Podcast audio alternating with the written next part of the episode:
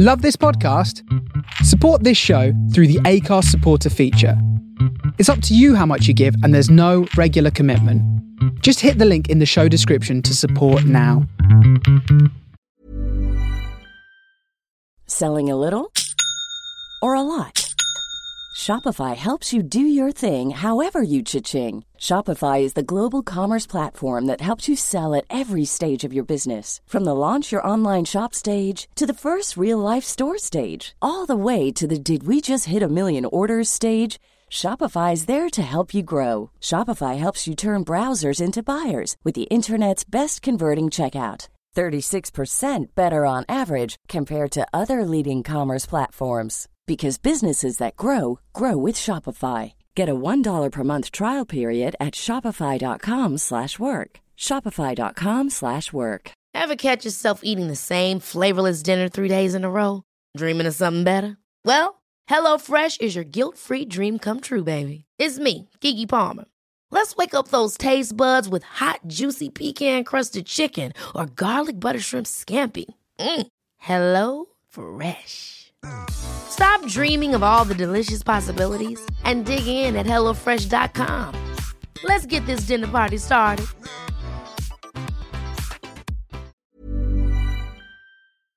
It literally, it nearly broke me physically, emotionally, and put a lot of strain on my family.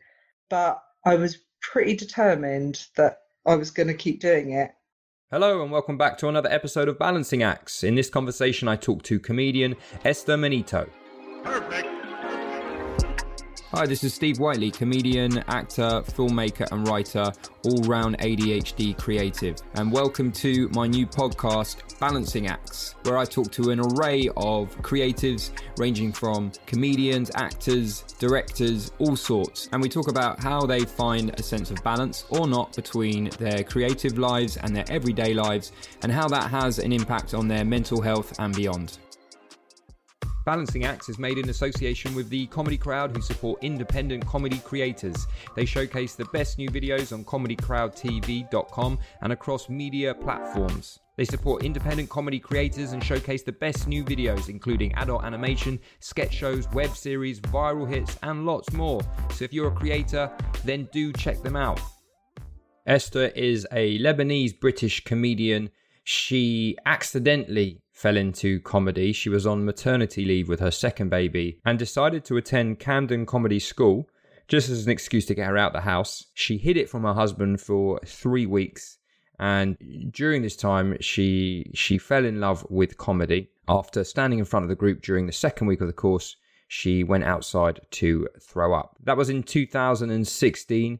Since then, she has gone on to be the first female comedian to perform at Dubai Opera House. She's been an Arab Woman of the Year nominee, Asian Woman of the Year finalist, So You Think You're Funny finalist, Bath Comedian of the Year finalist, and so on and so on. She's performed all over the country. This was a really fun conversation. We covered loads of ground. We kicked things off talking about our most random gigs. Esther I think she trumps me, but we actually performed what I consider one of my most random gigs uh, together. We were on the same bill, so we discussed that.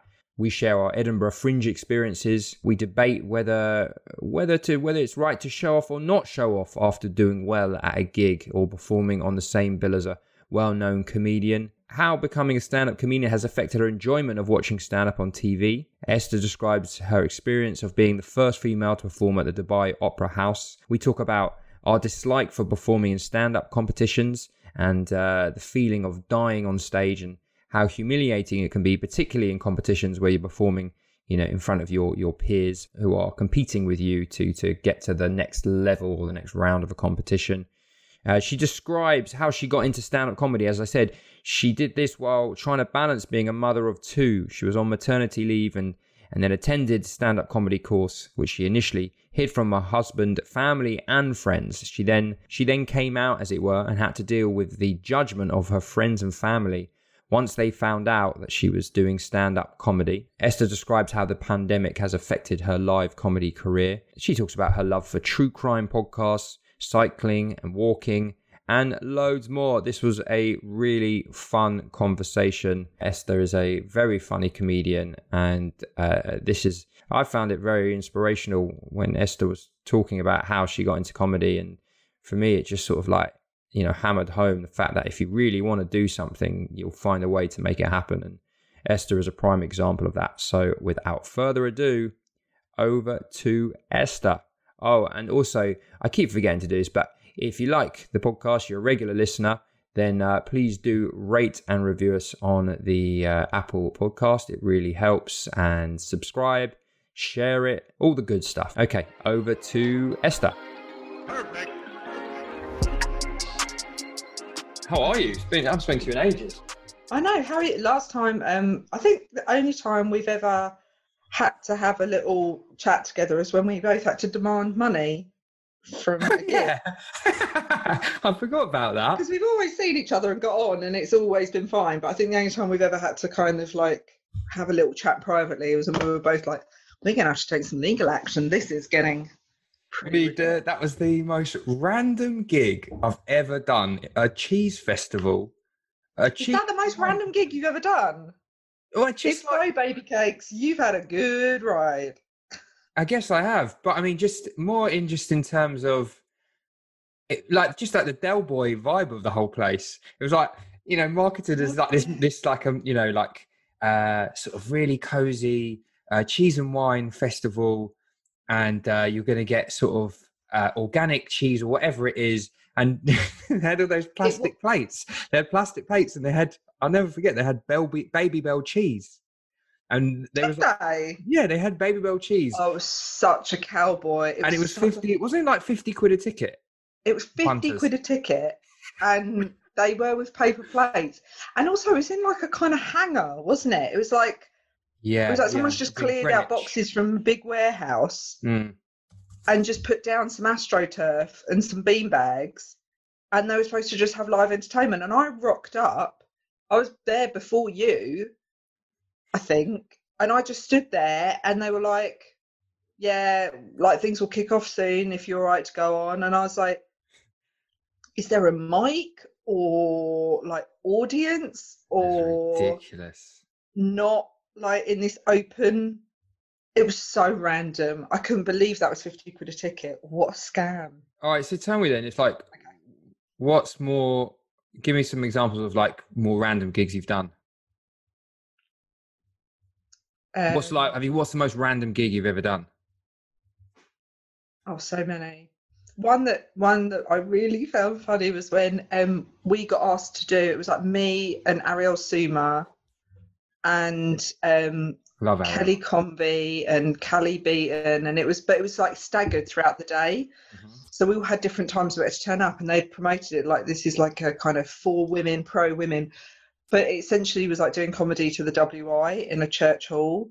But it was like a fete. So everyone was just like milling between stalls, and they just thought, oh, we'll just have a little bit of comedy in the corner. And you're like, well, it doesn't work like that. And you're just talking as people are like, yeah. you know, perusing craft stalls. But the funniest thing was Ariel Suma just going on, and there was like about four elderly ladies from the WI while she was just on there doing her jokes about rimming and eating pussy. they were just like, and when she finished, this one woman just was like, well, that was that. Um, I performed to total and utter confusing silence. Um, yeah, it was just awful. It was awful. But there are so many now that I can't even. I think I don't know. I think Zoom has started to prove my kind of even in the online world, you can have really disheartening gigs. Because I have done a couple of Zoom gigs where the moment my name was announced, um, I don't know whether it was being a woman or just timing, but a couple of people are like, oh, I'm just going to put this on mute and just get on with Sudoku or. Well, could you see? Could you see them? Yeah. Like so I'm just talking while they're just like making the tea in their kitchen, and you're like, this is really like disheartening. Fucking mental, isn't it? And people wonder why comedians have uh, mental health issues. We we're all mad. There is that. Yeah, but I've got a theory. Yeah, but there's also uh, yeah, there's also something to be said for like I think once you actually start doing comedy, it can ex- it can accelerate that. We can mm-hmm. accentuate it. Like you think about all those things you go through, even just doing Edinburgh on its own. I come, I I come out the Edinburgh at the end of Edinburgh like fucked. I'm fucked. I this is really graphic, and I obviously by all means cut this out or tell me to shut up. But like during Edinburgh, I didn't have a period, and I was like, that's really weird. That never happens to me. And it's like my body just went. And then when I came back from Edinburgh, I my period was so horrific. I was literally disabled. I was just like, and my husband was just going, "Oh my god, how are you still alive?" Like I was just like swimming through blood to get out of the bed in the morning. It was just like, oh, "Why aren't you dead? Like, don't you need a transfusion?" And I was like, and that has never happened to me. And the amount of other female comedians were like, "Yeah, yeah, just the stress and the weirdness of Edinburgh just completely makes your body shut down while you're there." and then there's just the hormones all kind of collapse and you come out and you just have like the most intense cycle of your life. That's fucking so insane. It, it, well, the thing is with Edinburgh is it's a little bit like being trapped in an Instagram feed, isn't it? Yeah, yeah. That you can't leave. And so yeah. everyone, wherever you go, it's just you know how when you scroll through Instagram or Facebook and everyone's lives are amazing. Yeah. You can put your phone down and get on with something really nice. In Edinburgh, you're stuck in that feed because you're just walking past images all the time of everyone's people's yeah people's shows sold out and yeah. all of that. I'm not very good at um, I'm I'm not very good at uh, hide. I'm quite an open book to a certain degree. In terms like if you if if if you bump into me and I'm having a bit of a bad time, I will just say that it's yeah no this is it's really shit. I'm not social on social media, yeah, you can convey it wherever you want. But if you were to bump into me, as people might have done in Edinburgh, and I'm outside Opium Bar and Cowgate, and uh, I've just I've just gone to the venue for the first time and realised that there's no door between the bar where they're pumping really loud music and my venue, and then I bump into and you bump into me, hey, Steve, how's Edinburgh going? I will I will tell you it's going really shit for me. So I would be the sort of person you'd want to bump into in Edinburgh just yeah. to sort of, you know, give you a little bit more balance of sort of balance. reality. Yeah.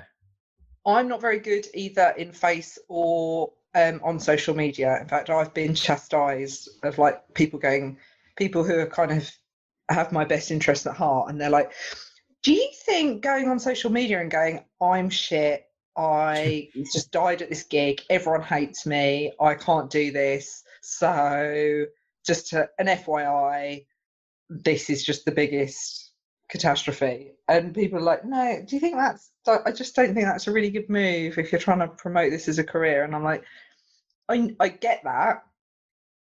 But then I also think, just holistically, mm. isn't it better if we just live in a world that's just a bit more honest? Yeah.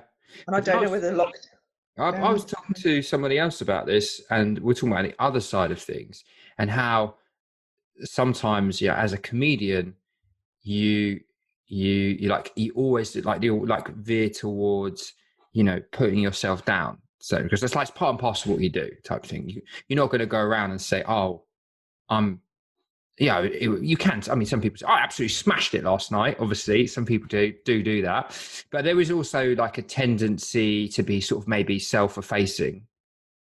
Do you know what I mean? Yeah. And so, I don't know. Like, I wonder if that has an effect on you um, in terms of, I don't know, like holding back a little bit, or you know, sometimes you go into green rooms and sometimes there'll be comedians there that are.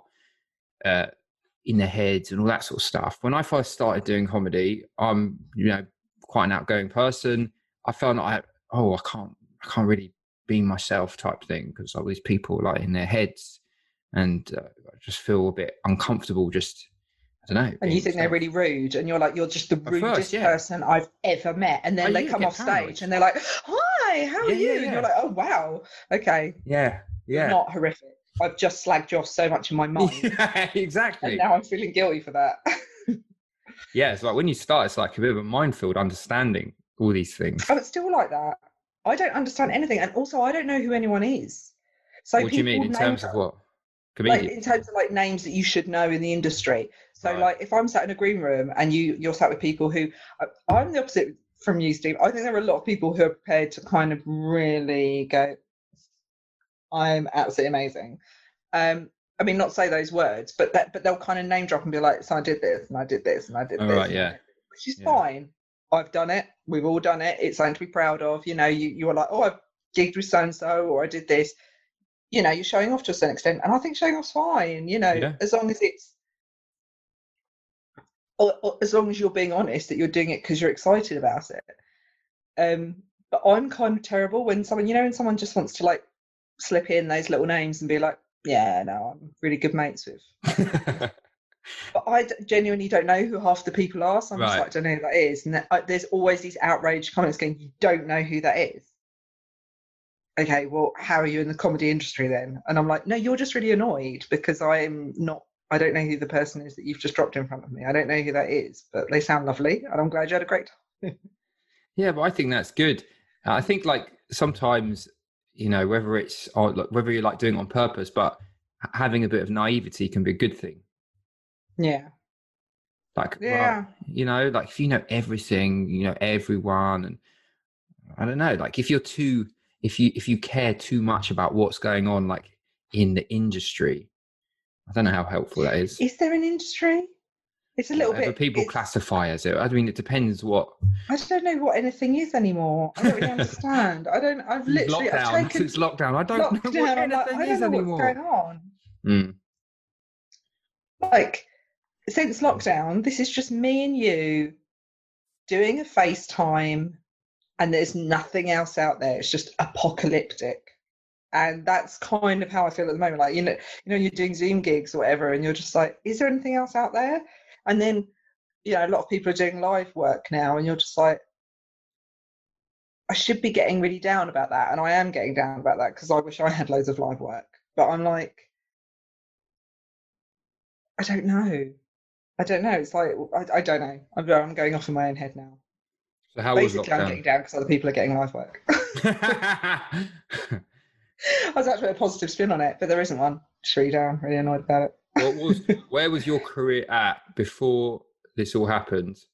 Did you have loads of exciting things lined up just to make you feel more down about everything? hmm Yeah, there was some exciting stuff uh, lined up. Uh, lots of lots of lush gigs, um, some nice club work, um, lots of little bit bits and pieces that made me feel, you know, some nice gigs abroad. Yeah, Things that I just genuinely was really excited to be doing, and obviously that's all just like yeah. it's gone. What about you?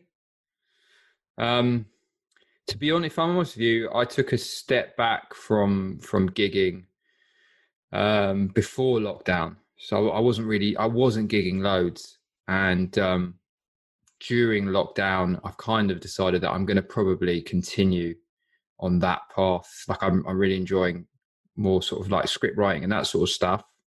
Um, and I will gig, but I just don't think I'm going to pursue it as hard as I used to. Okay. Um, yeah, fair enough. so there's other things I like doing, but you know, talk to me in a few months and it might well be different. I think yeah, I quite I like live work though. I really Yeah. like live work. But you also really, like- you're very, you're a really great stand-up comedian. Um, I don't have to. I know you didn't. You didn't Oh. message me before saying I have to say that. But I was watching just before, and this was in 2018. I was watching your hot water set. Uh, just like bang, just banging out. Just, just like not just the gags, but you're you're good at um you're good at acting out stories and yeah. I was. I was I was so I was actually laughing, and that says a lot because I don't usually. Like, I don't. Don't know about you. Like I, I find it hard sometimes just to watch stand up on TV or whatever. well, it's a bit of a busman's holiday, isn't it? Because you know how it's done now. It's Yeah. like the magic's gone a little bit from it. I used to love stand up before. Do I you think that's it. what it is? But then also, the only thing is just like the lack of. We're just not in a live environment. Obviously, you lose something from that when you're just watching on a screen. I absolutely loved stand up comedy. And then I became a stand up comedian. And I now just very rarely I'll watch my friends I, and sometimes I'll enjoy it and I will Yeah. enjoy it, but I find that I'm I'm not very good at laughing out loud anyway. I will I'm not a big laugher and I was never before I um did stand up. I, you know, I'll, I'll laugh till I cry with friends and stuff, but when watching comedy, I'm very much like, I'm quite content just sitting and watching it. Yeah, and I'm Do enjoying feel- it. But I was Go on. but now if I go and watch someone, I make purposefully I'm going to laugh at that if I, you know, I'm going to laugh at what I find That's what I was going to ask you. and then I find that when I come out, I'm like, oh my god, my face is aching. I'm, I feel like I've had that's really mentally like trying to present an image of showing my enjoyment because I want that person to know that I'm enjoying it. Whereas in before, I would have happily sat at the back and just kind of, you know, smiled and nodded along. Yeah. So it's had. So in some ways, then it's had the opposite effect. So you have you are laughing more in a way now Yeah, I stand up. guess against But- my will. against your will. Yeah, exactly. Yeah, you're you're a prisoner of not wanting to hurt whoever's feelings. But are you referring when you're saying like you want, you know, you want to sort of show your appreciation? Are you talking about like friends who you see perform at gigs as opposed to like? fun, and I feel anyone? like, yeah, I feel like, and there are people I really enjoy, and I do really enjoy things. And I, but I've, I've realised that I was really into like mainstream stand up. I really like like Dara Ó Briain and Michael McIntyre and Micky Flanagan, and I enjoyed just kind of gag, you know, mainstream comedy. Um, Yeah. So I find, you know. that I found that enjoyable, but I realised that going to Edinburgh it was a really nice break to go and see other stuff, like a lot more improv, Yeah. um, uh, stuff that was a little bit more interactive, maybe. And I just found that that kind of was. I went to see um, uh, three guys who were pretending to be sperm. Have you seen them? Who's that? Because I can't remember what, what they're They're called. The privates. I think they're called private. Yeah. Okay. honestly i was like oh god it's so it was just it really had me laughing a lot and um, i just stumbled across that and then i was like "Do you know what maybe i'll just go and do a bit more you know go and watch a bit more sketch just to kind of like because i think when you're when you're wrapped up and it's like i'm going to perform stand-up comedy and watch stand-up comedy and then go and hang out with stand-up comedians and yeah it all just becomes a little bit too too broken and Yeah. it takes away the kind of enjoyment of walking into an environment i don't know the premise behind it i don't know the psychology behind it i don't i'm, I'm not i don't know the people that are performing and i'm just going to enjoy it as as an audience member rather than i know that that's a reviewer i know that the person over there and I'm, you know I I know what's going on behind the scenes. It, it becomes too broken, so it's quite nice being a fresh face to something. Yeah, and also I think um, it can inform your own comedy, or it can make you make you approach it in a, a different way. Sometimes when you're seeing people do something completely different, oh, okay, I can. Yeah, I can. You can basically it gives you that confirmation. You can kind of do whatever the fuck you want, just as long as it's funny. Yeah, yeah, You know, some of the stuff you just see is just like, what the fuck? I don't care as long as it makes me laugh. yeah. It's quite nice to see stuff that's really silly as well. Yeah, yeah, yeah. It Like is. stuff that's that's that doesn't you don't have to think about it. It's just silly, Yeah. and you're like, oh no, that was really enjoyable. but it's harder sometimes to see like that sort of stuff alternative or whatever you want to call it on the circuit because i feel like Mm. people are less patient or less tolerant they just you know they want gags etc whereas when you go to edinburgh there's just that's the you know obviously the place where you can go and do that and there's an audience there who, Yeah. who want to see that sort of stuff Yeah. Do you think you'll go back to Edinburgh? to perform? I don't know. I don't know. I honestly don't know. I just find it so stressful. I did two years so in a row and i just like yeah I just find it super stressful i think some people enjoy it more than others. I just some sometimes you know it's just like highs and lows isn't it? I i, I would go back if i had a show that I, I really wanted to perform. I wouldn't go back just for like a strategic career decision i just genuinely i'm like i really want to have a show that i want to perform Just going, I'm just I've just got like eight thousand pounds. I don't know what to do with it. yeah I need to lose quite a lot of weight quite rapidly, maybe through stress. Um, I would quite like to break out in acne. And don't fancy a period could do without a period I don't fancy a period. Yeah, I can go without a period for a month. Um, I'd also like um, to see a lot of my fellow comedians like broken in the street. That's that's nice. Hmm. Um, what? How how could I incorporate all these things that? in? Yeah. Um, I did get me and Ryan. I think it was like halfway through Edinburgh, and we were stood in Bristo Square, and Ryan just turned around to me and went, "Why is Edinburgh three thousand days?"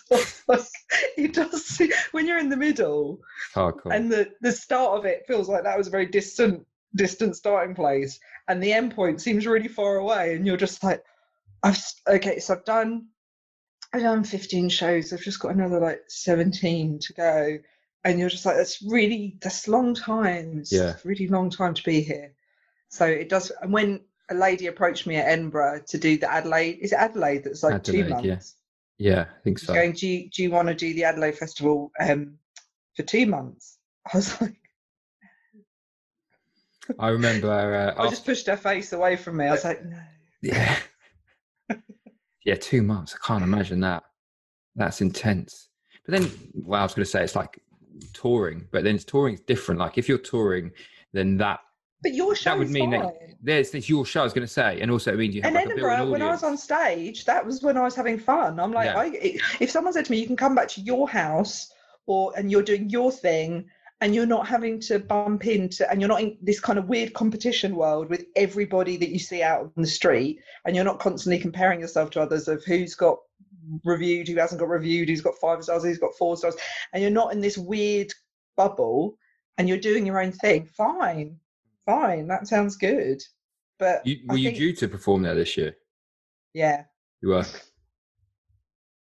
Yeah. Wasn't Instead, I'm I'm not now.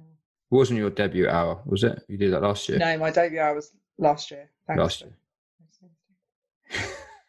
Such a professional interviewer. This is what I find I do. I like I say things. Sorry, I just what I, your name? I, I, I presume things or I say something. Like, no, it's actually I was like, yeah, okay, let's just quickly move on. Just podcast chat, innit? Huh? Not on a It sofa, you know. I mean, it's. I did. I went on the website, like I said. I had a look at. I had a look at your set. Did that. yeah, and that. Also looked. I'm looking literally while I'm talking to you. I, I, you know, I could probably just get away without with just sort of reading this off without actually telling you that I'm doing this. But I'm looking on your website and I'm seeing all the credentials, all the finalists, all the finals you got to. There's, you know, so I'm doing. I've done my due diligence. Um, I did I did a gig the other night, and a man wrote to me formally on email. I'm going to read to you what he said. It's really funny. Actually, I'll see if I can find it. Go on. but he he sent me a message um via email and he said um in his email he said uh i um hang on oh, i can't find it he said um thanks for the set and you know enjoyed that and the reason why i went onto your website is because i enjoyed y- your you as a comedian but i have just noticed that you've got now by the way i should premise this with i'm massively dyslexic like literally i'm very dyslexic and dyspraxic so i'm really unfortunate so can't read signs and walk into them okay. I'm like, you know, I'm like literally Spoonton City. So, um, but also because of that, I had paid somebody else to do my website for me. Um, but between the pair of us, um, it says on my website that I am man gagged by Holly Ebden instead of managed. So he just wrote going, I don't know if you are man gagged. Um, I hope you're not. And I hope you stay man gag free. But I just thought I'd let you know. And um, someone else, when I showed them that, they were like, oh, what a, what a. And I was like, no, I think it's quite funny. That is quite funny because that's quite a good spelling mistake to, to make. Yeah, yeah. I think that's uh that's that's um. He's he's being nice, isn't he? He's looking out for your best interests. I don't know. He's man gagging to me. He's man gagging to you, yes. So, first female comedian to perform at Dubai Opera House. First female comedian. Big to deal. the- What is the capacity there? 1500? Is that that is like that's a chunky old gig? It was. What was it it was a good gig. It was really good. It was really, really good.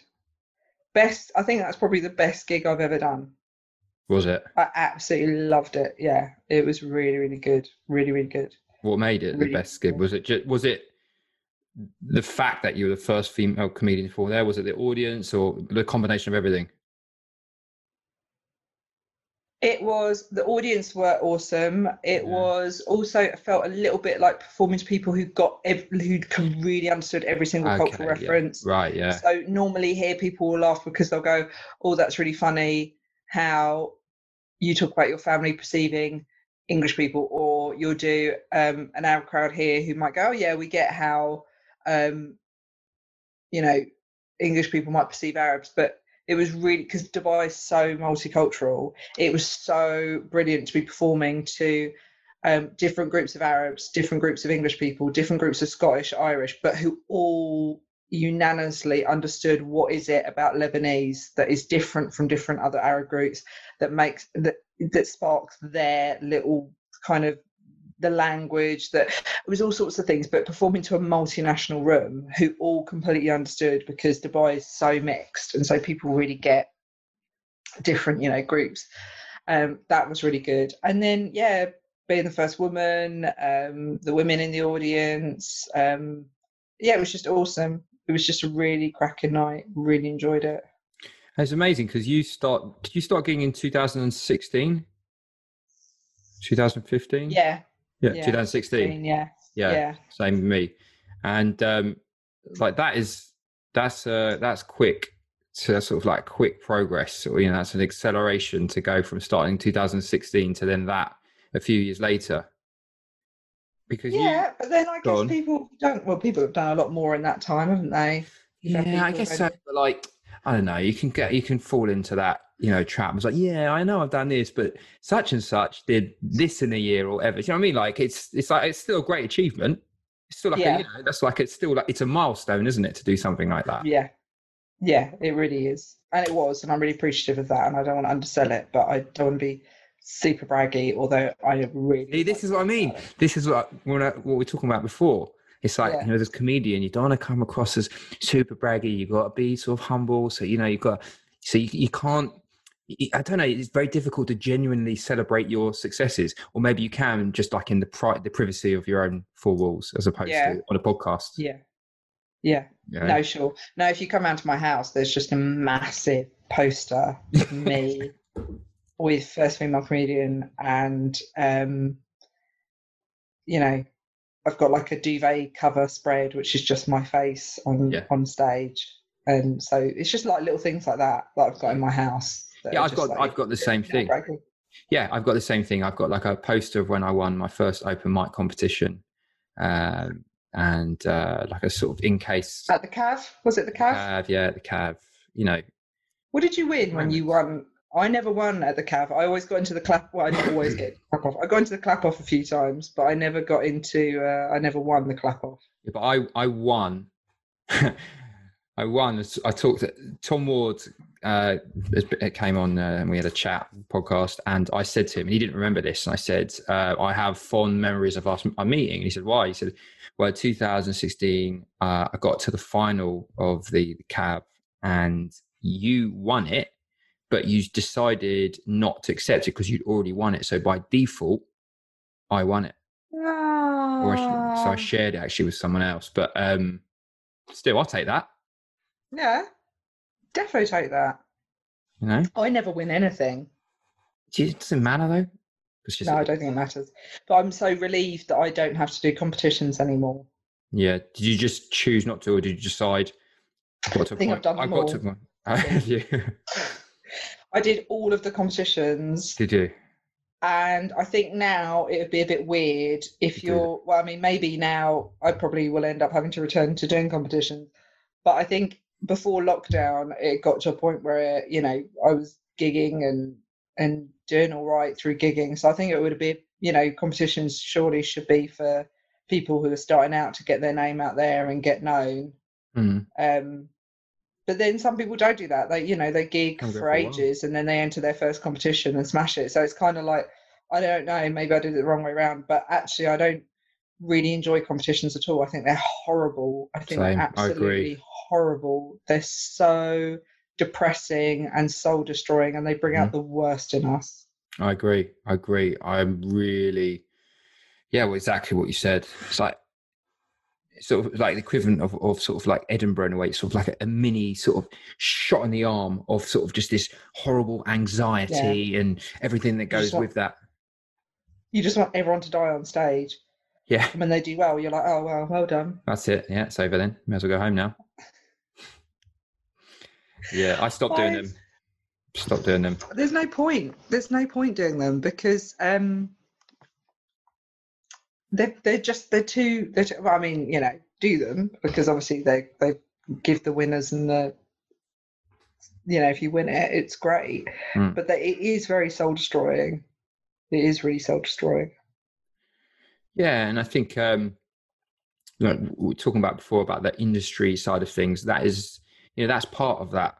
There's a reason Yeah. why you're doing those competitions. Is like, you know, you can put the, you know, such and such finalists on your flyer, and there's Exactly. also industry people at the gigs, and and then it becomes less of a case of like you're doing the thing you're doing because you love it, and you know, all of that sort of stuff, and and it becomes more, I don't know, strategic, and you know, and there's a place for that, but it does take away some of the the joy. What's, um, have you done Amused Moose? Uh, yes, I did. Yeah, yeah. You know what? I'm I'm not going to do a um a typical what I said before. Like, well, you know, you know, it was a it was a good. Everyone did really well. I knew I did well, and uh, the MC after you know uh, just before they came out with the verdict, whatever, said, "Yeah, I reckon yeah, you, you, and you, like me and a couple of us, you're definitely through to the next round." And I think um, Hils has a very particular um, type of comedian that she tends to go for. And um, I think that is the case sometimes, you know, with those different competitions where judges will have, you know, they'll have preferred styles or whatever it is that they're looking for. So you might have killed or you might have done better than another comedian in that particular set, but that doesn't guarantee that you're going to get picked and go through to the next round. Mm. And I was just like, ah, Hang on, didn't we do it together? Is that the one we did together? Was it in the, the hotel, Soho Hotel or something? Yes. Yeah. Ah, did we do it together? Sorry, I should have known this, shouldn't I? I think we did. Yeah, we did, didn't we? Oh, you know the gig. I was wondering your face is sort of like, kind of like looking like. I was waiting for you to go, and the person who went through totally didn't deserve it. I went through your round. Did you? You're not the person I'm referring to, though. I think no, I think I know who you're referring to. Well, it was good. Just didn't think. I thought there was other people, not just me. There was a couple of people that fucking did really well. But I think you know that's fair enough. That's fine. But I think a lot of it sometimes isn't. It's not as straightforward about as who does necessarily really well in that set. I smashed that one with Yeah, you. That really that that heat. Now, now, that, now that you reminded me, you did, yeah. I love it. That you could thought, is he referring to me? Is it for me? No, but I smashed that round, so I don't care Yeah. what you say and what you imply, Steve Whiteley. yeah. Uh, but I went back to do the um, next round. The death was so painful. It was not. I didn't get one laugh. really? Not one. How's that? So crazy how that happens, isn't it? Same set, same So room, Crazy. Different audience. Didn't get one laugh, and I wanted to die. It was awful. And I was in a little clique of like, because we were the, you know, me, Rosie Joe, and Rosie Holt, um, Louise Atkinson, Maisie Adams, who obviously went on to win it. Um, and we were in this like little WhatsApp group of like, you know, girls who were in the semi-finals. And uh, I was the only one not to get through to the finals. And so I kind of just had to like cross my face out of the picture on the WhatsApp group. it was like, ladies in the finals. And I was like, far from me, because I died on my hole. Um, Shit. but yeah, no, I completely like death died. And that really traumatized me. Yeah. because if that was just a gig, we, and it happens, you die a death and it happens. But when Mm. you die death, there are so many factors and there are so many reasons why you don't hit, you know, the right the right note or, you know, the audience just don't take to you straight away or whatever. And if it was a gig, you just walk away from that going, hmm, happens. I mean, Mm. I don't feel great, but it happens, and you'll go Mhm. do another gig and you'll do well at that, and you know that feeling's then cleansed. But when it's a competition, it's knowing that your peers and you're being judged, and you don't know who Yeah. those judges are, and it's just that feeling of like I've failed an exam. Yeah, It's totally. And that's the thing I always used to really struggle with is um, knowing that I died in front of my peers, you know, and, and like no, not knowing or sort of feeling that I'm being judged, you know. Yeah, yeah, yeah. Well, because everyone is judging you. They are, but at the same time, I do feel like you know you can internalize a lot of that stuff and and and think that people care or are thinking about your set a lot more than they actually are. Yeah. People just move on. Like on the next day, go, "Oh yeah, did you see that? Yeah, yeah Steve died and Esther died," and then they move on. Yeah, yeah. But I, I well, yeah, Don't you think? maybe. I don't know. Maybe. I mean, Mm. I think if you're dying a death, I mean, it's because it's all kind of pitted up. You're pitted up against each other. You're all going out Yeah. there for laughs. So you're pitting yourselves up against whether somebody does well or not. So there is slight kind of like, phew, that's not me dying on stage. Yeah. Else. I remember my I did uh, the the Leicester Square New Comedian of the Year first year in 2016, and uh, before the gig, I was sitting next to this comedian, and he said, "So you're nervous?" I said, "No, I'm all right. Actually, I'm all right." He goes, "Well, you should be." I was like, "Oh shit!" Mind games. Sounds a delight. Yeah. I also died. this is just going to be a long list of where I've died.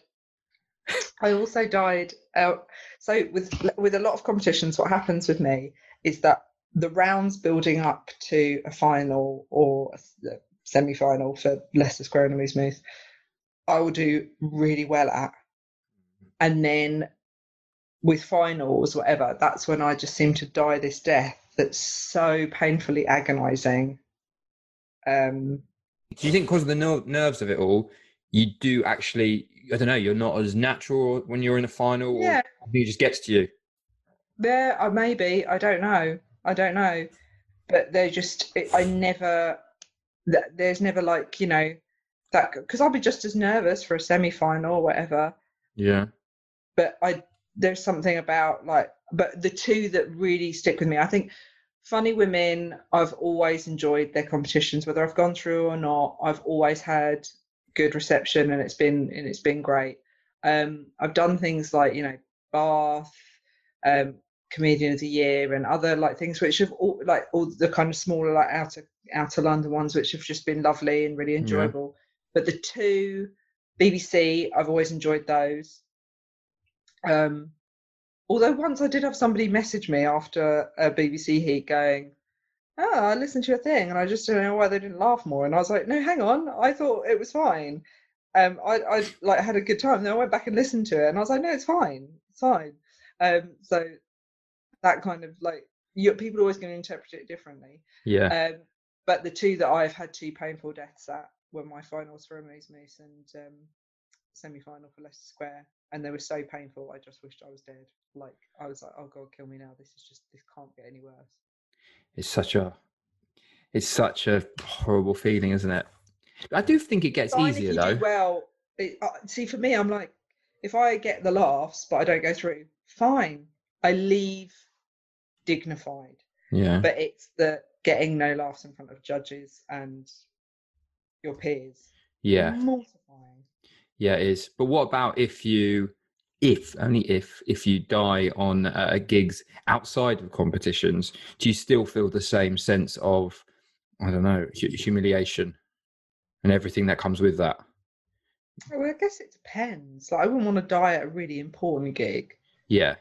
But I do think there's something very different. I d- it's a different kind of death. Like you can might do a club where a bit doesn't work, but Yeah. and you can gauge the audience quite quickly. Like if you go out, like let's say you know you might do a weekend at a club, and the Friday audience is very different to a Saturday audience, but you you read your audience very quickly, and you go, okay, all right, you you didn't like that bit, so I'm gonna, you know, chop it all up until I get to, you know, so we're focusing on bits that I think you're gonna be more relatable to relate you can relate to. Yeah. Um, but I think there's something about people that have paid to go and watch comedy is that they are genuinely on your side. Like, I mean, you might get the odd ass who's Mm. like, "Oh, let's see what this one's got." And I think as a woman, the moment you walk on stage, there is still a subconscious, "Oh, we'll see, we'll see if she's funny." yeah.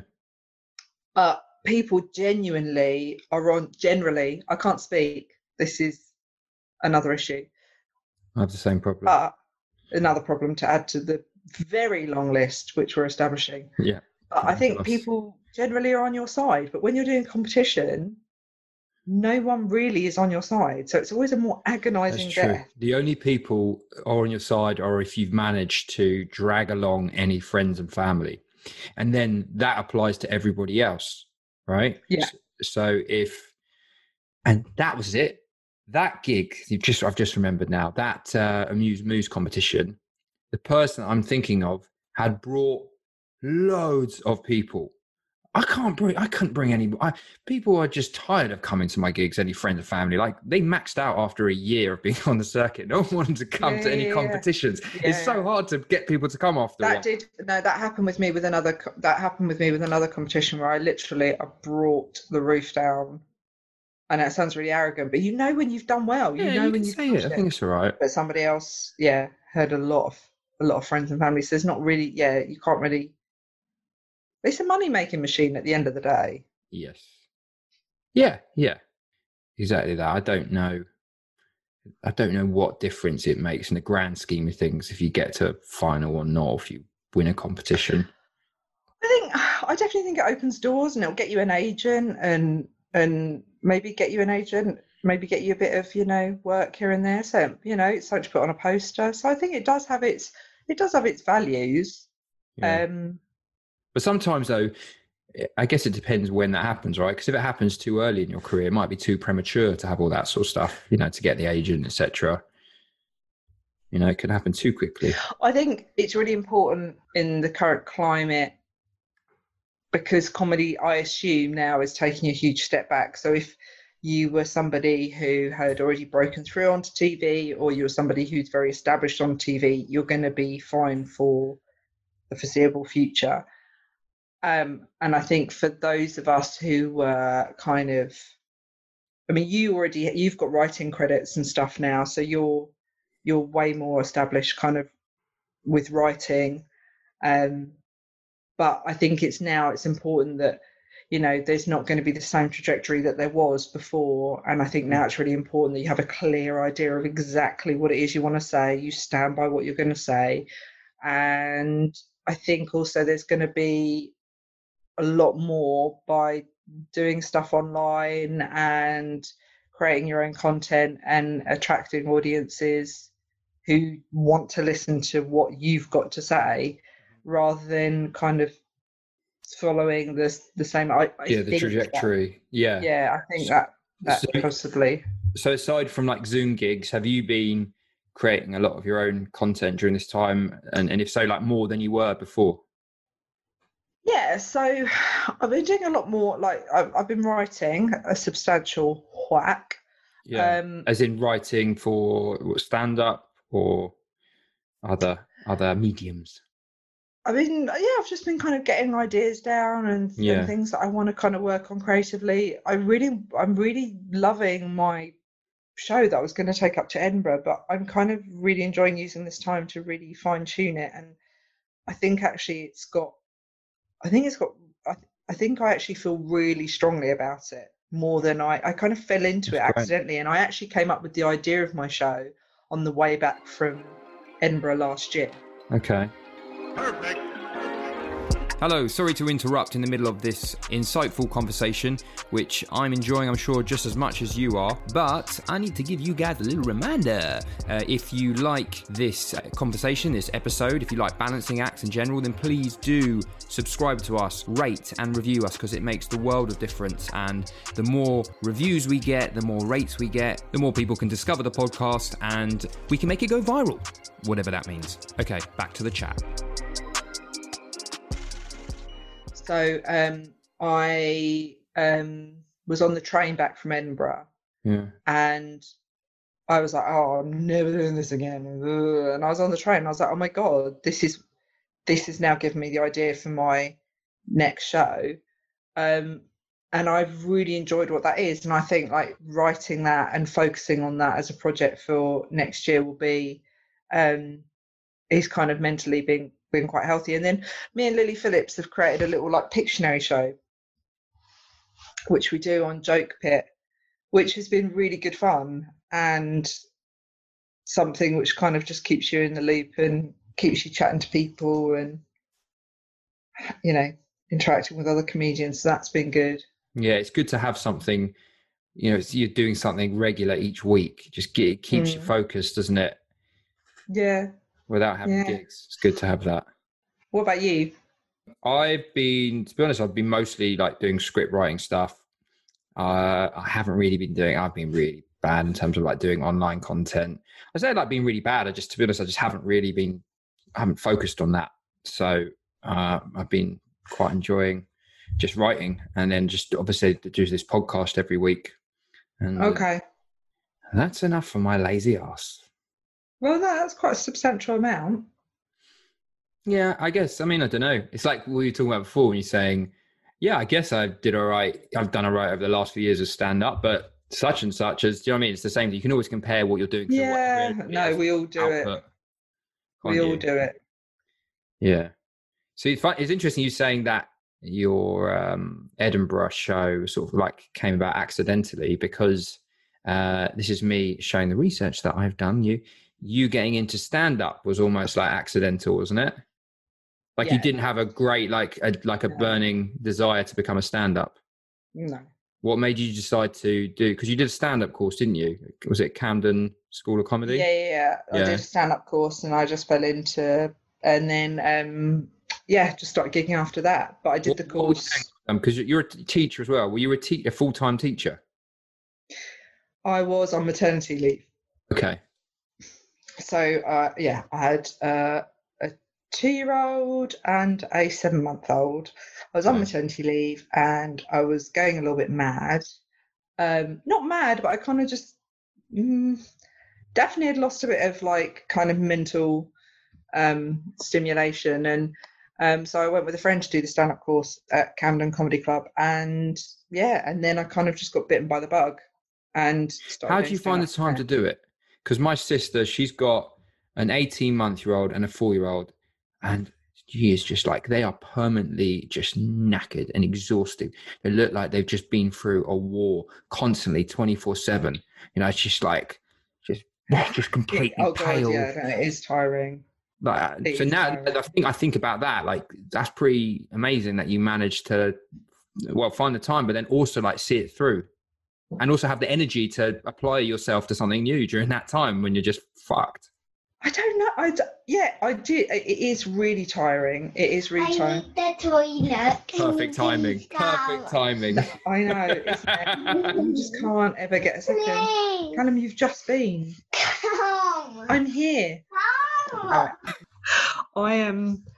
I was doing literally. That's all he needs. That's all he needs is yeah. for me to literally walk and stand in the doorway, and then it's fine. Just needs. Uh, no. Um. So children are a nightmare. Full stop. Don't have them. It's mm. ridiculous. Um. Kids are knackering. How I did it. I remember. Um. Do you remember Rebecca Howe? Yes. So she, I remember her at one point going to me, You're always complaining of being sick. And I was like, Am I? And she was like, Yeah, you're always, you literally every gig, you're like, I feel really nauseous. And I realized I was, uh, it was like for a good year when I started stand up comedy, I was constantly feeling nauseous mm. all the time. And everyone go, Oh, you're breaking again. You're like, No, I'm really not. Never again. Like, never. So I was, and then, and then I worked out it was tiredness um, I went to the doctor and they were like, I think you're just really exhausted because that's one of the key symptoms of exhaustion is just continuously feeling sick.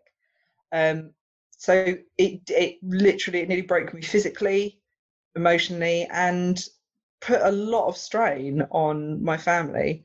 But I was pretty determined that I was going to keep doing it. So whether that's a good thing or a bad thing, I don't know. And we've kind of, but it kind of this is where the lockdown becomes quite frustrating because before the lockdown, it was, you know, it was earning a salary and it, Yeah. you know, was giving lots of kind of opportunities. And I felt like I'd kind of, yes, I pushed everyone to their limit, including myself, but we've come out the other end and look at, you know, how well it's going. And now it's Mm. just gone.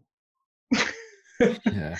Yeah. It will come back. I mean, it will come back, but God knows in what sort of shape or form. It's going to, like, at some point, it's just like people are just going to be sitting very far apart from each other. yeah. You have half the amount of claps. Yeah, we'll see. We will see what happens, Steve. We will see.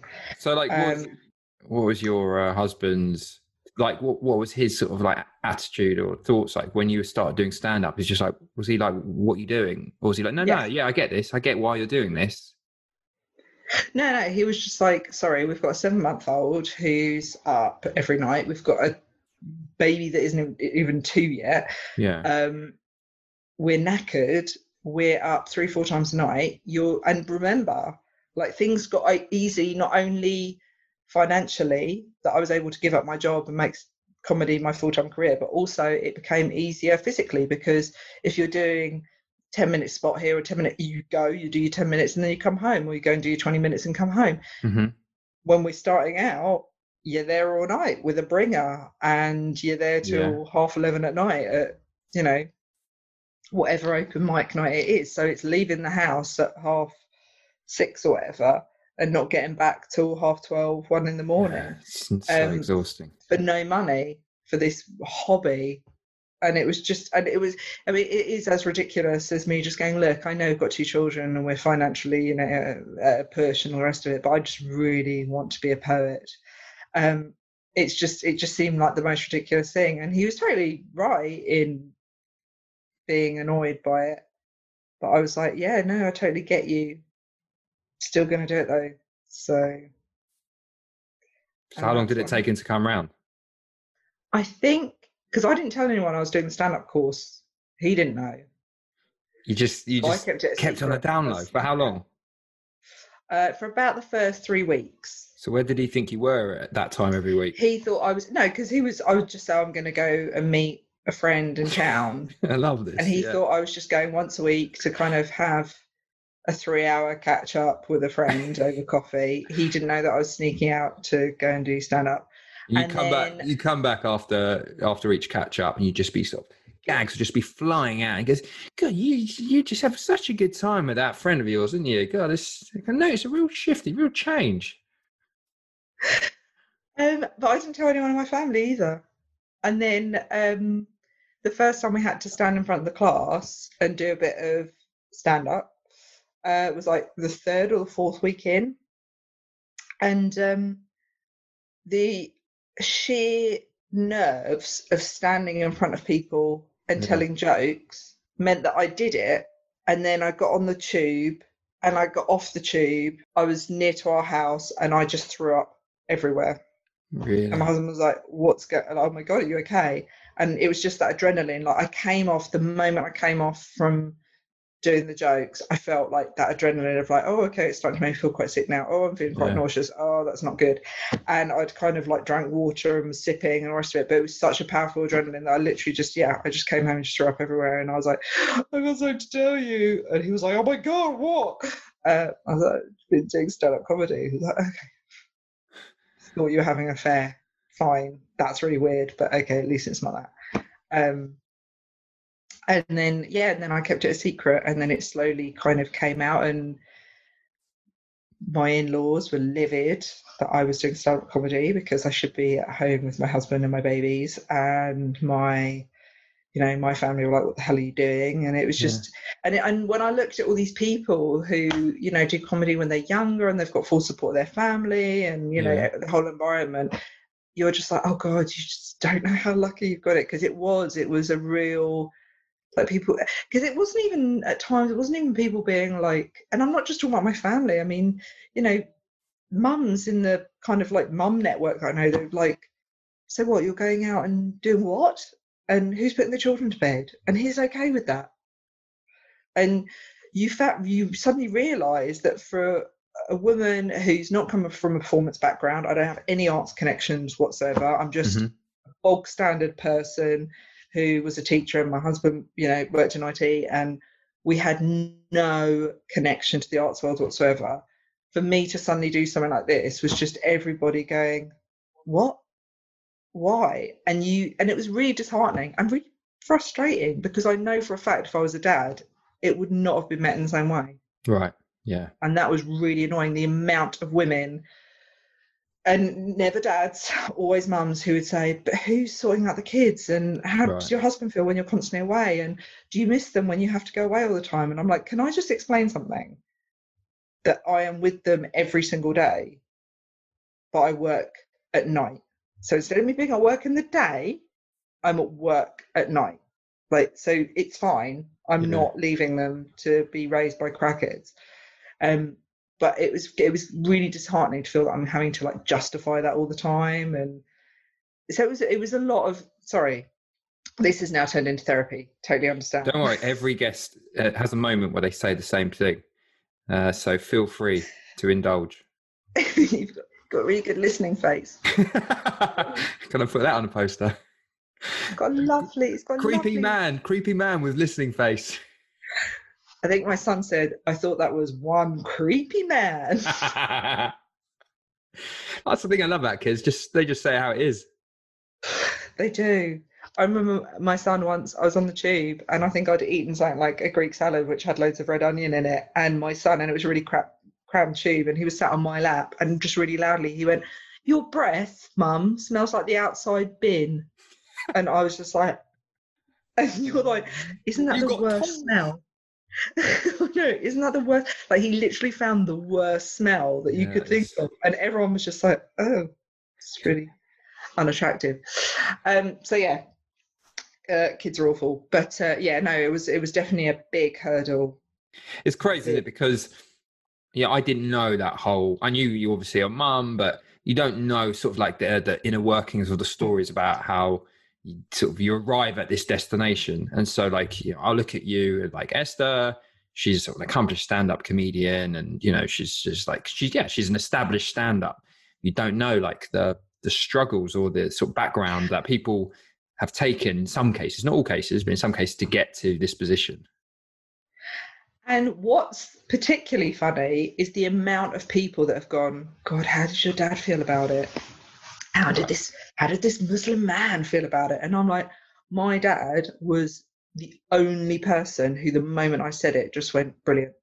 Really, I'm so happy. Yeah. Oh, and fantastic. when lockdown hop- happened and I got a bit teary and a bit like, my career's over. And I was like, Yeah. well, I guess the main thing is I just go and get a job. And all like my husband and my, you know, my British in-laws and stuff, they're all just like, yeah, well, I mean, you gave it a shot, didn't you? So it was, you know, you did it, tick that box. And uh, now you can just, um, Get now you back, can just get back to being like normal. Let's just be Yeah. normal. Everyone, we all just yeah, we're all just in agreement. Let's, we just want a normal Dora. No, I don't really want this kind of you know, hoary slag that stands on stage and talks about a stretched out badge. And I was like, okay, no, cool. I'll just go and get a job. It was fine. Um, didn't want that anyway. Um, and my dad just took me to one side and he was like, when this is over, because he was like, you make sure you pay up your venue for Edinburgh. And I was like, well, you know, I don't know what happened. He was like, no, pay for it because if it's there and it's paid, then you're going to have to fucking go. uh-huh. And whatever you do, don't stop. And I was like, all right, I will, I will, I, I'll pay up Edinburgh. But um, he was, yeah, he was pretty much the only one who was just like, That's great. He was so happy. He was so happy that I, I decided to do that. Um, a lot of my family, I don't think really understood what it was Hmm. I was doing. Um, nobody really uh, kind of everyone was like, oh, she, what's she doing? But um, but no, it it definitely definitely was a hurdle. It was definitely a hurdle that just. But and also, sorry, getting really like no one cares Esther sharp but I think that's why I was also getting so nauseous and sick doing stand up because I was then trying to stop the annoyance of me doing stand up by making sure that nothing was left undone in the house. So I was like getting Right. up at, you know, five, making Yeah. sure that house is clean, kids are okay, Yeah, yeah. you know, everything's done, all meals cooked, all housework done. Nothing is being done that will make my husband or the family feel that I am leaving them in the lurch. And then I'll scuttle off and do my gigs, and then I'll come home, and then I will be home at midnight and, and get up at five again. And so I was pushing myself, but I it was just something I don't know why, but it was something just going, I'm just going to do. I know rationally, I need to not you- do this. So, like, had, had you, um, so you were a teacher before, had you had, like, in the past, did you, did you have any, like, particular passions that you were really sort of, you know, you, you felt particularly strongly about and, and you thought, yeah, I'd love to do this? Or was there anything particularly you thought, I really want to do this with my life? Or was stand up the first thing that you'd, you know, you'd, you experience this thing, like, I know that a shadow of doubt, this is what I want to do. Okay. I, yeah, I think so. Yeah. I think so. I think I'm someone who's definitely quite determined, Yeah. But I think I, I think, yeah, I think I'm definitely someone who's quite determined. So, oh, sorry, sorry, Steve, sorry, something's going on Sorry. downstairs. Sorry, I'll Go be two it. seconds. No really worries. sorry. No, don't worry, don't worry. My uh, my dad had locked himself into the porch. Into the very- he, he lost himself into what? he locked himself in my porch. On in your porch or outside? Yeah, so Right. Your dad, so your dad, your dad lives with you, right? So you've got you live with your. my dad's moved out now, but he moved out, okay. working in the house. So he lived with us for a while, and then Okay. he moved out. But he's literally moved just down the road, so he still just he's got his keys, Okay. and he just lets himself in and out. But then he, uh, yeah, he also will have no regard for if I'm on the phone or if I'm recording. He'll just stand over and go, "No, but I, this is what I need now, so Yeah. do that." Classic dad behavior. Same. So it's really like, God, I really want to just fucking kill you. What do you do then? What do you do in uh, those moments of like, yeah, when you want to kill, you know, when like, I fucking, I just want to kill you, or, or you know, if you a combination of you're spinning all these plates when you were in the throes of stand up, post open mic, and you're doing professional gigs, you know, so your sets have got to be on it. You're gigging however many times a week. You're looking after your kids. You're still working as a teacher. Like, what do you do in those moments when uh, you just need to rein it in or just like calm down a level? I didn't I didn't ever really have that, but I did have like probably every three or four weeks. Um, what would happen is I'd drop the kids at school and I'd come home and I'd sit down and I would wake up and I'd and it would happen like maybe yeah maybe like every three weeks or once a month that literally I'd go I'm just going to sit down. I'm just going to and then I didn't even know that I was falling asleep. And then I'd wake up like four or five hours later and I'm like oh my god I've got to go and get the kids now. But that would happen every now and then where literally my body's just gone boo. Right. um, so, but apart from that, never really getting no, which is why in a way lockdown's been really nice because it's given. I've never fun. felt so rested in my life. So what have you been doing? Like in what have you been doing anything now you've had this time, what have you been doing that you wouldn't usually be doing apart from obviously spending more times with your kids? Have you managed to sort of time, too much of time with my kids, Yeah. which is fine, Help me. but they're really annoying. Like I kids, are can't imagine what it must be like. narcissists. Yeah, but my dad's the same. Like they, eh, like they're just, and everyone's just on me. There are days where I'm just like, even my husband. so I'm just bitching now, but I'm like, you're all really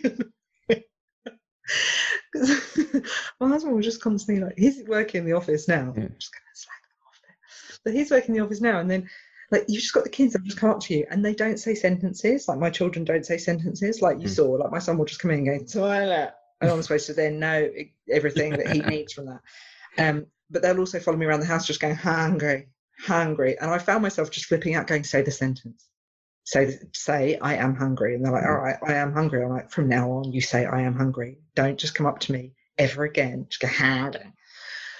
So they do that. My dad has this thing of walking into a room where no one's talking, and just going, "What?" but he says it both in Arabic and English. In Arabic, it's shu. So it depending whether he's thinking or not, and depending who's in the room. So he'll just walk in and go, "What?" And you're like, "No, no one's said anything." He's like, "Okay, all right, shu," and you're like, "No." But, but same same reaction. Means the same thing, Arabic or English, same thing. So just to clarify, no one's talking. It's fine. And then my husband, who just goes into his little bubble of working in the office, will then just come downstairs and be like, "So, what's shall shall I make dinner, or is there something for dinner, or shall I um make dinner, or what what's going on here?" And oh, the kids are doing that. I don't know if they should because of that. And you're just like, you can just fuck. Like seriously, you don't get to sit up there for eight hours a day and then come down and suddenly have an opinion on how things are running down here. So I get very stressed out. And what I haven't done is gone and cycled over into the local forest and had a spliff by myself. That hasn't happened. Did you since. used to do that? no. But it's my fantasy. I do do a lot of like cycling. good option. I go out for bike rides, But no I just- smoking. listening to murder podcasts. That's what I Just do. imagining, fantasizing. Fantasizing fantasizing but the problem is is when you're a woman by herself cycling and normally like half five six thirty you know Mm. it's kind of like dusk time and you're listening to a murder podcast and then you get lost in the woods Yeah. there are some times where i've scared myself substantially Yeah, I can imagine that. So when I asked you before then about what you do, maybe this isn't, maybe it doesn't. I'm trying to like curveball it in, but about sort of like you know to, stuff to to help you or when you're, when you're stressed out, etc. When you said you used to be a running, was it running instructor? Mm. So was running was running a big. Was that important to you? To exercise. yeah no no yeah i was really i was really into running but i stopped running when i had children because i couldn't run without pissing myself so Really? Yeah. That's still be the case now. i mean now i'm just kind of unhealthy and crap but uh Do you miss mm, doing exercise? i cycle now Okay, you cycle. I do other things like swimming and cycling. Oh right, okay. So you do Um, so you do lots of exercise then. Yeah. Um, uh, also a big walker as well.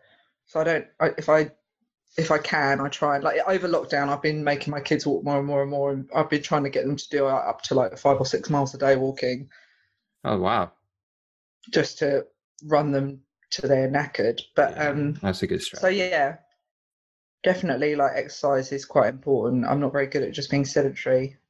Yeah, yeah. What about meditation or anything like that? No, not very good at meditation. I just start thinking about other things. Everyone says the same thing about meditation. It's like, yeah, that means I'm not very good. Like, I think I'll be I'll be shit at the game at the game of meditation.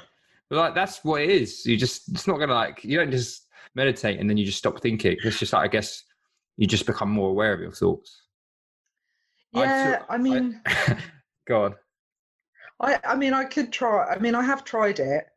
I, I once tried to go to a meditation class when I was pregnant, and um, the guy running it looked like Russell Brand, and he was like topless and wearing like white linen trousers, and you could just tell that everyone, like, you could just tell he was somebody who just has like tantric sex like twelve times a day, and Yeah. he kept saying, "Oh, I need to wash you with my gong bath," and I was like, "Don't want Nah, that."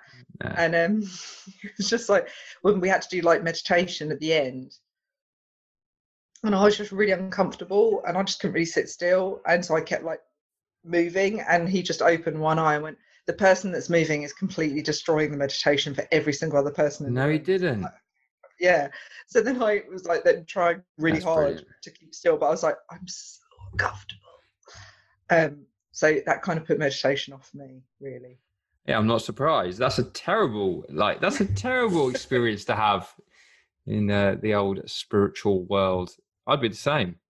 I would Yeah. also be that person that would be moving around because I'm, I'm, I'm ADHD, but I'm a lot better than I used to be. I'm so like, my mum was a yoga teacher and she used to take me to uh, meditation classes, and I would just, I, I would just be moving around constantly, and I'd just be fucking with Yeah. everyone in the class. Just couldn't keep. Yeah. Yeah, I can't I can't keep still at all. Um yeah, so I'm not very good. I'm not very good at that. Yeah. But again, I don't, I don't know. I mean, it's it's like one of those things. you Can't can read, can't can't read, can't read? speak. Do you not read? Can't- Do you do you listen to Um, audiobooks?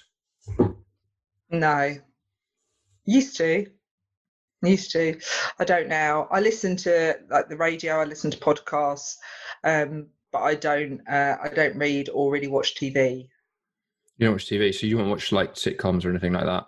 No. Yeah. What do you listen to? No. What's your favorite podcast? Uh, I like crime ones. Oh, yeah, So of course. We've, we've established that. We've Yeah. established that. Yeah. So I just like to listen. I think it kind of helps me stave off the old depression because, like, it? it doesn't matter how bad things get. At least I'm not locked in some man's shed. This is true. This is true. it's like it's a weirdly optimistic way of looking at the world. yeah, could be worse. Could be worse. It I could could be be, worse. married to Ted Bundy. So There we go. And on that note, yeah. and, and that's how I'm going to conclude my. You know, normally like shows, you need to have quite a traumatic thing that you have to theme. reveal. Yeah. Yeah, so you are, but mine's going to end with, and I'm really pleased I didn't marry Ted Bundy. So it's a really good thing. My see. dad's not Fred West. Yeah, but he I like does. the way you looked at me. he- Like, he's not. It's not yeah, but he does. He does constantly uh, gate crash me in the lounge, saying, "What? What? What?" Which is nearly as bad as being a, a serial killer. So No one said anything. No one said anything. No one spoke. What? no one said a thing. For fuck's sake! it's Go- my mum? She used to always answer the phone by going yes. I'm like, who answered that? That's a psycho. That's like psycho way of answering the phone. Yeah, They're saying hello. Yes. you know, well, you know, what I don't like is when um, you speak to someone like, say, it's a family member. yeah, haven't you, you you spoken to them like qu- quiet recently, but there's some some family members who make you feel guilty if you're not in touch like all the time. Yeah. So you pick up, you know, pick up the phone. They go, like, hey. And they go, and what do we owe the pleasure of this call for?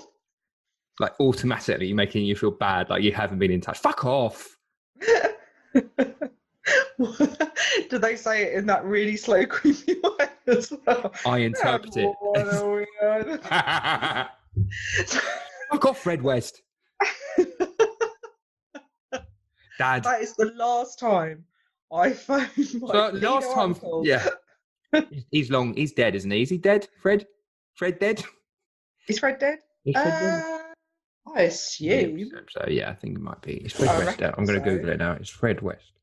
Is Fred? I listened to all. There's, Yeah, um, he's- my friends told me that I'm boss-eyed, by the way, and now I keep staring at myself at Zoom calls, going, "I, do, I don't think I am, but I'm really conscious of it." Do you think I'm boss-eyed? well, now that you mention it, no, I don't think you are cross-eyed. She was like, she sent me a message going, "Oh, I really love your I'm eyes." really looking. I'm really like focusing on your face. no, right but I was. She she said to me, she said, "I really like your eyes," and I thought she meant like because you've got nice eyes, and I was like, oh, "Thank you." And she went, "I love." Fucked up eyes. I think they're really sexy. And I was like, What do you mean fucked up eyes? And she's like, When one's like, what's it called? That's not boss eyed, is when you're like that. But what's it called? lazy eye. one- Lazy eye. No, the lazy eyes when it's like that, isn't it? Oh, so, so one that's sort of just got a mind of its own. Y- y- Where Gabrielle. one just goes. She's only gone and done a Gabrielle.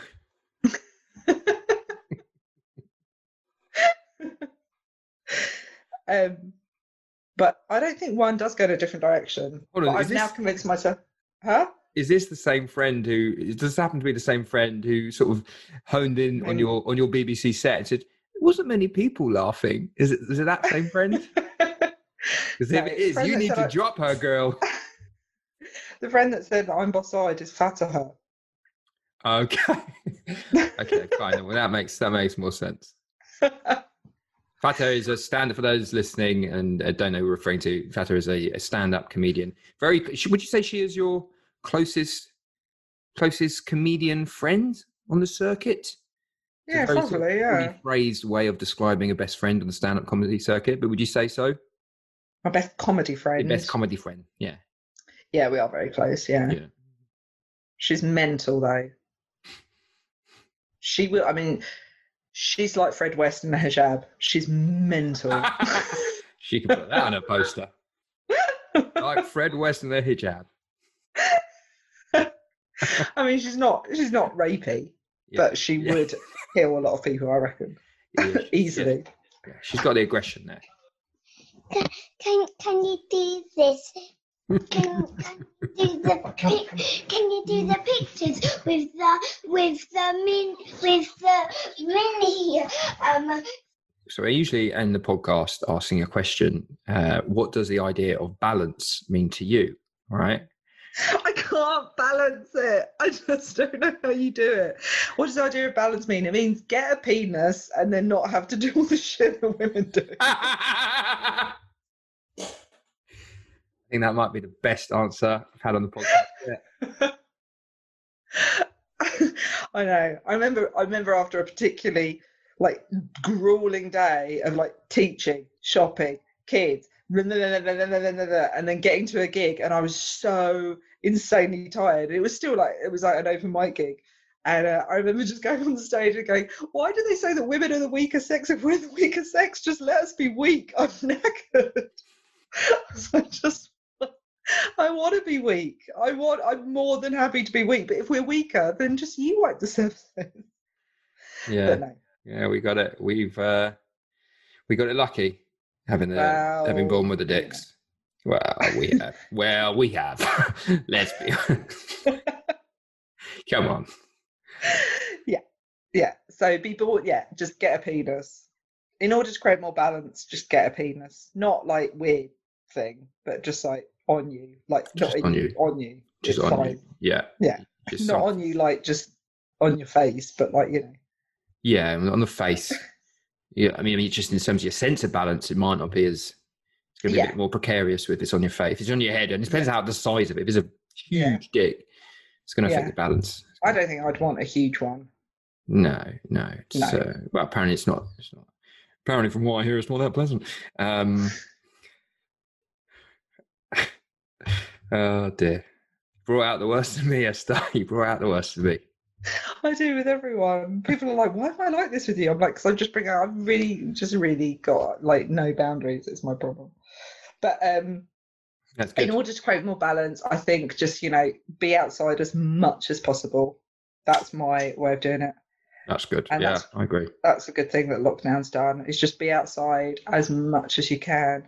There is nothing like there's nothing that clears your head more than just going out for a walk. It just sorts you out. And you know, on those days when you feel shit, Mm. and I think sometimes sleeping in makes it worse. Oversleeping Yep. can make you feel mentally really rubbish. hmm I'm now, you know, it doesn't matter if I'm totally exhausted, I'll sleep, but always get up in the morning and always get out and have a walk.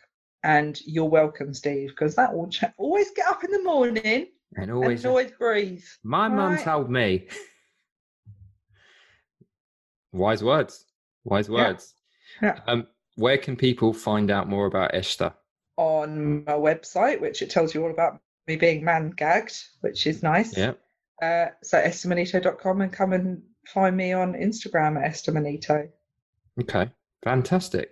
Well, Esther Manito, it's been lovely talking with you. Thanks for having me chat to you, Steve. There we have it, Esther Manito. That was a fun time chat.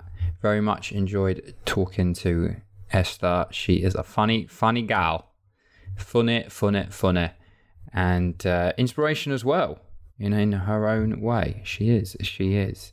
And uh, I don't really listen to many murder mystery podcasts or true crime podcasts, sorry, is the more up to date term. I did listen to Serial season one. And I did enjoy it. But correct me if I'm wrong, not now because uh, you can't. But I find that often a lot of them are quite like some of the sensationalized Netflix documentaries where you never really find out, you know, who done it. Because as soon as you find out, that's it. The series is over. Or that you do find out and then, you know, it moves on to somebody else. Basically, I'm just basing that on uh, Serial because in season one I didn't find out, but maybe you do in uh, season two. And now I'm thinking maybe I should watch season two. It's funny, isn't it? Sort of like what makes us fast, so fascinated by by these murder murder mysteries and true crime. I guess because it's like I don't know, is it part of you you become like part detective and another part is sort of like it's so far removed from your life that you become sort of fascinated. There's a morbid fascination with it. I don't know, but I'm going to do some thinking. There was an article that recently came out about that, the psychological reasons why people are into true crime. So maybe that'll be my evening reading. Uh, next week, we've got a lovely conversation with uh, comedian Joe Hobbs, who, like myself, is also diagnosed with ADHD. And so we do spend a fair chunk of that conversation talking about our experiences with ADHD. And um, we cover Joe's life living in South Korea for a few years before trying his hand at comedy and doing very well at that. So that's a great conversation to look forward to. And as always, please do rate, review, subscribe, tell your friends. And uh, I hope you are all uh, leading somewhat balanced lives during these times. Until next time, see you later. Balancing Acts is made in association with the Comedy Crowd, who support independent comedy creators. They showcase the best new videos on comedycrowdtv.com and across media platforms. They support independent comedy creators and showcase the best new videos, including adult animation, sketch shows, web series, viral hits, and lots more. So if you're a creator, then do check them out.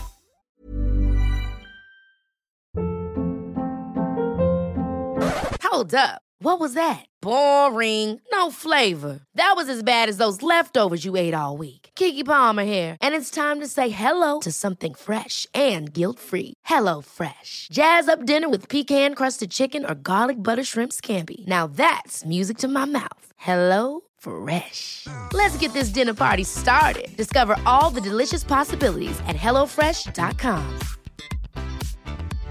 Hey, it's Paige DeSorbo from Giggly Squad. High quality fashion without the price tag. Say hello to Quince.